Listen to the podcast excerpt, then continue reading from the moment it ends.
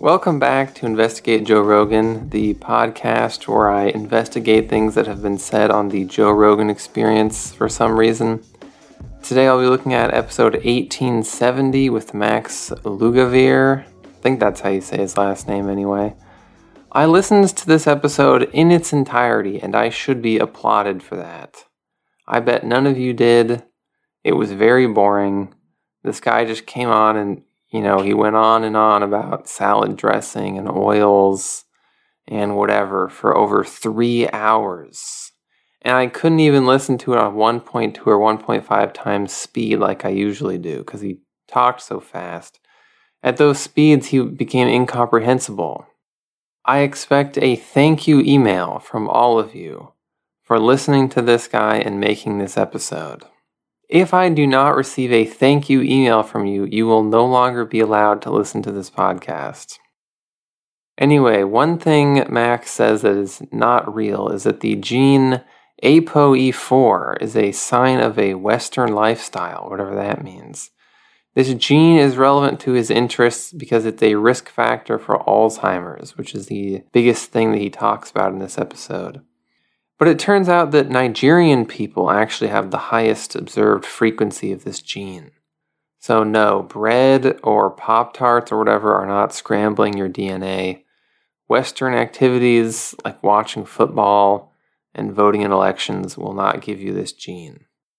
Max says that if he had Alzheimer's, he would not take any medication and he would instead do keto. This is the ultimate way to deal with Alzheimer's, according to him. And this is what his upcoming documentary is about. That's sort of what he was coming on to promote. Although, oddly enough, it does not have a release date. Um, it does not have any sort of like platform that's coming out on or anything like that. It seems to be in limbo. Um, but that's it also seems to be the main thing he was coming on to promote because um, he, he barely mentions his own podcast that he runs where he has on various health people. Now, there have been some studies on keto and Alzheimer's that are kind of sort of promising, but there are also studies about how the Mediterranean diet, which isn't keto, could also be good for Alzheimer's. If you don't do keto right, you can also get ketoacidosis, and it's something you should take into account. Granted, he said this is what he would do if he himself got Alzheimer's, and I'm sure that his like food autism would guarantee that he would be able to do keto perfectly. But it's still worth keeping this in mind. The main thing I realized from looking things up for this episode is that nobody really knows how to treat Alzheimer's, and nobody even knows what causes Alzheimer's. This is the medical reality. Max Lugavere also doesn't know either of these things, and he's just speculating based on a few studies he looked up on PubMed.gov one time.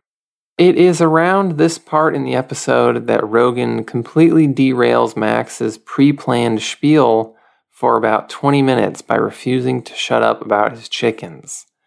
Max sits there and says, Oh, yeah, that's crazy.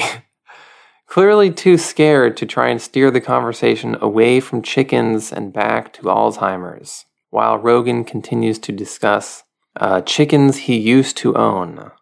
This is something I like and respect about Rogan, especially when the guest is talking about something boring. I mean, this episode was a real snoozer.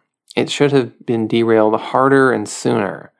People who complain about his ability to derail entire episodes with nonsense are failing to grasp what the Joe Rogan experience really is, in my opinion. Eventually, however, they get back onto a more Max type of topic. Max says that he is against counting calories and the idea of eating less and moving more. Instead, if you want to lose weight, you should just focus on eating protein because it is more satiating. I strongly disagree with this and was surprised to hear him say this, especially since at various points he talks about how bad it is that a lot of people are obese. A lot of you listening to this need to pay attention to this part. On my podcast hosting website, I can see different statistics. I can see where people are from, what devices people are listening on, you know, if it's a phone or a computer. And I can also look at weight statistics for my listeners.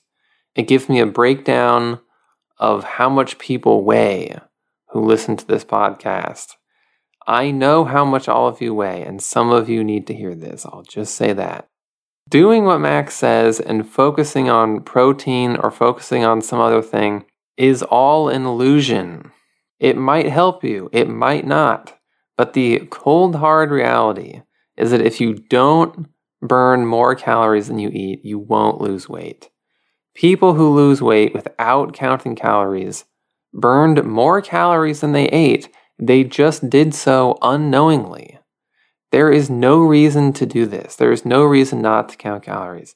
If you keep track, it will remove the guesswork and show you exactly how much you ate and how much you should eat instead. There was an episode of Freakonomics, which is something I say a lot in real life and on this podcast. And this guy came on and he was talking about the financial advice industry. I can't I cannot remember his name. That's not the point here. He was probably obese.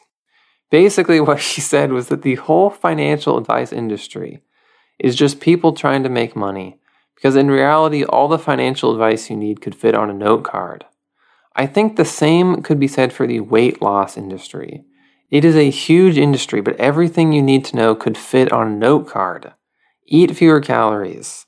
If you don't keep track, it is harder to do this because you don't know how many calories you're eating.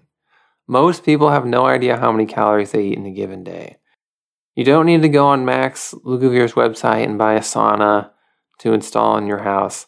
You just need to get a free app and start keeping track of how many calories you eat. I'm an expert in these matters because I've seen every single episode of my 600 pound life. Another thing Max doesn't like is fluoride, which he says he avoids at all times by not drinking tap water and using special toothpaste. He also says that he does not know why fluoride is in drinking water. Rogan also did not know why fluoride is in drinking water. This, to me, shows that Max actually has no idea what he's talking about at all. He has no idea what's going on here, and he admits this. If he had ever taken literally 10 seconds to look into this, he would know why there's fluoride in drinking water. This man never drinks tap water. He buys special toothpaste and yet he does not even know why water is fluoridated. He never bothered to look into it. This tells me that he does not have some sort of medical objection to fluoride. He's just kind of a schizo and he thinks it's bad for some unknown reason. The real reason there's fluoride in the water is because the federal government is trying to make you gay. They are going to have gay sex with you once you become gay due to water fluoridation. No, the real reason is because it prevents tooth decay in children. That's it. That is why there's fluoride in tap water. But not all tap water, actually. About a third of the US population gets non fluoridated tap water. So if it's doing something nefarious, you would easily be able to tell because you could just compare places with fluoride to places without fluoride. It would quickly become obvious if fluoride had some sort of negative health effect. There's whole countries that don't have fluoridated water next door to ones that do. You could just compare them and see what was going on. Uh, nothing like this is brought up uh, because Max doesn't even know what fluoride does. He probably doesn't even know what it is. Fluoride can just naturally be in water out in nature. It is not a mystery chemical that the CIA invented. In fact, this can actually be bad, um, and sometimes in third world countries, people will accidentally drink water that naturally has super high levels of fluoride, which can actually kill you. And in some areas like that, they have to defluoridate water. The real but much more boring controversy relating to fluoride is whether or not it's even worth it. Doing this to tap water costs money, and some people think there's really no point the vast majority of people already use fluoridated toothpaste, and the anti cavity powers of fluoride water might not really be worth the cost. Personally, I think there's probably some truth to this, and it might just be a waste of money. There's also the issue of the government basically just giving everyone this without asking and without a lot of people even knowing. As you can imagine, some people have a problem with this on philosophical grounds, even if they don't think fluoride is bad per se.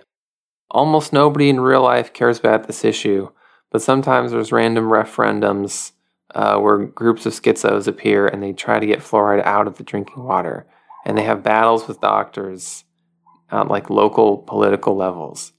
Beyond that, this isn't really the most hip conspiracy anymore. The heyday of caring about fluoride was actually during the Red Scare, when some people said it was a communist plot. Max is also against mouthwash, which he says will help you get diabetes. Uh, what he's referencing here is a Puerto Rican study where they showed that people who used mouthwash twice a day were 50% more likely to get diabetes.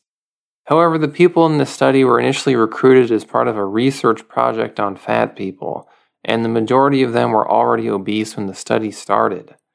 The majority of them also already had pre-diabetes.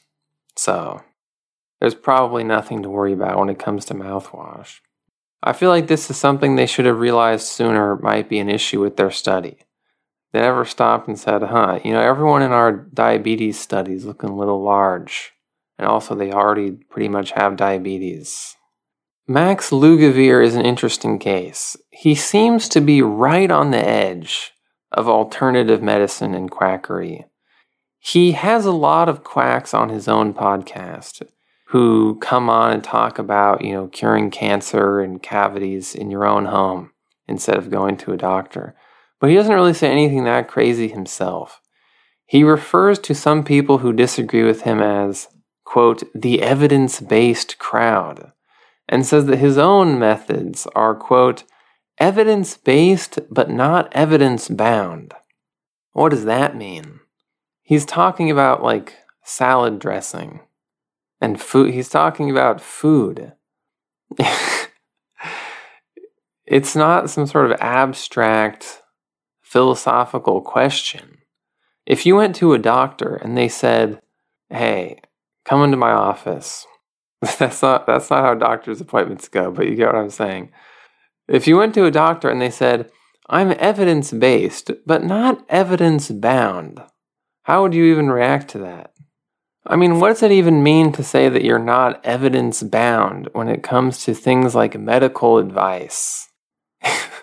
what else is there to go off of in the, in in this area? Like most Jerry guests, he has a victim complex and believes that he is being targeted by a vast conspiracy that is trying to silence him. However, unlike most JRE guests, there is at least some level of truth to this. There basically was a conspiracy involved in the FDA approving the current biggest Alzheimer's medication, aducanumab. And he's right when he says that it, that it basically does nothing despite getting approved.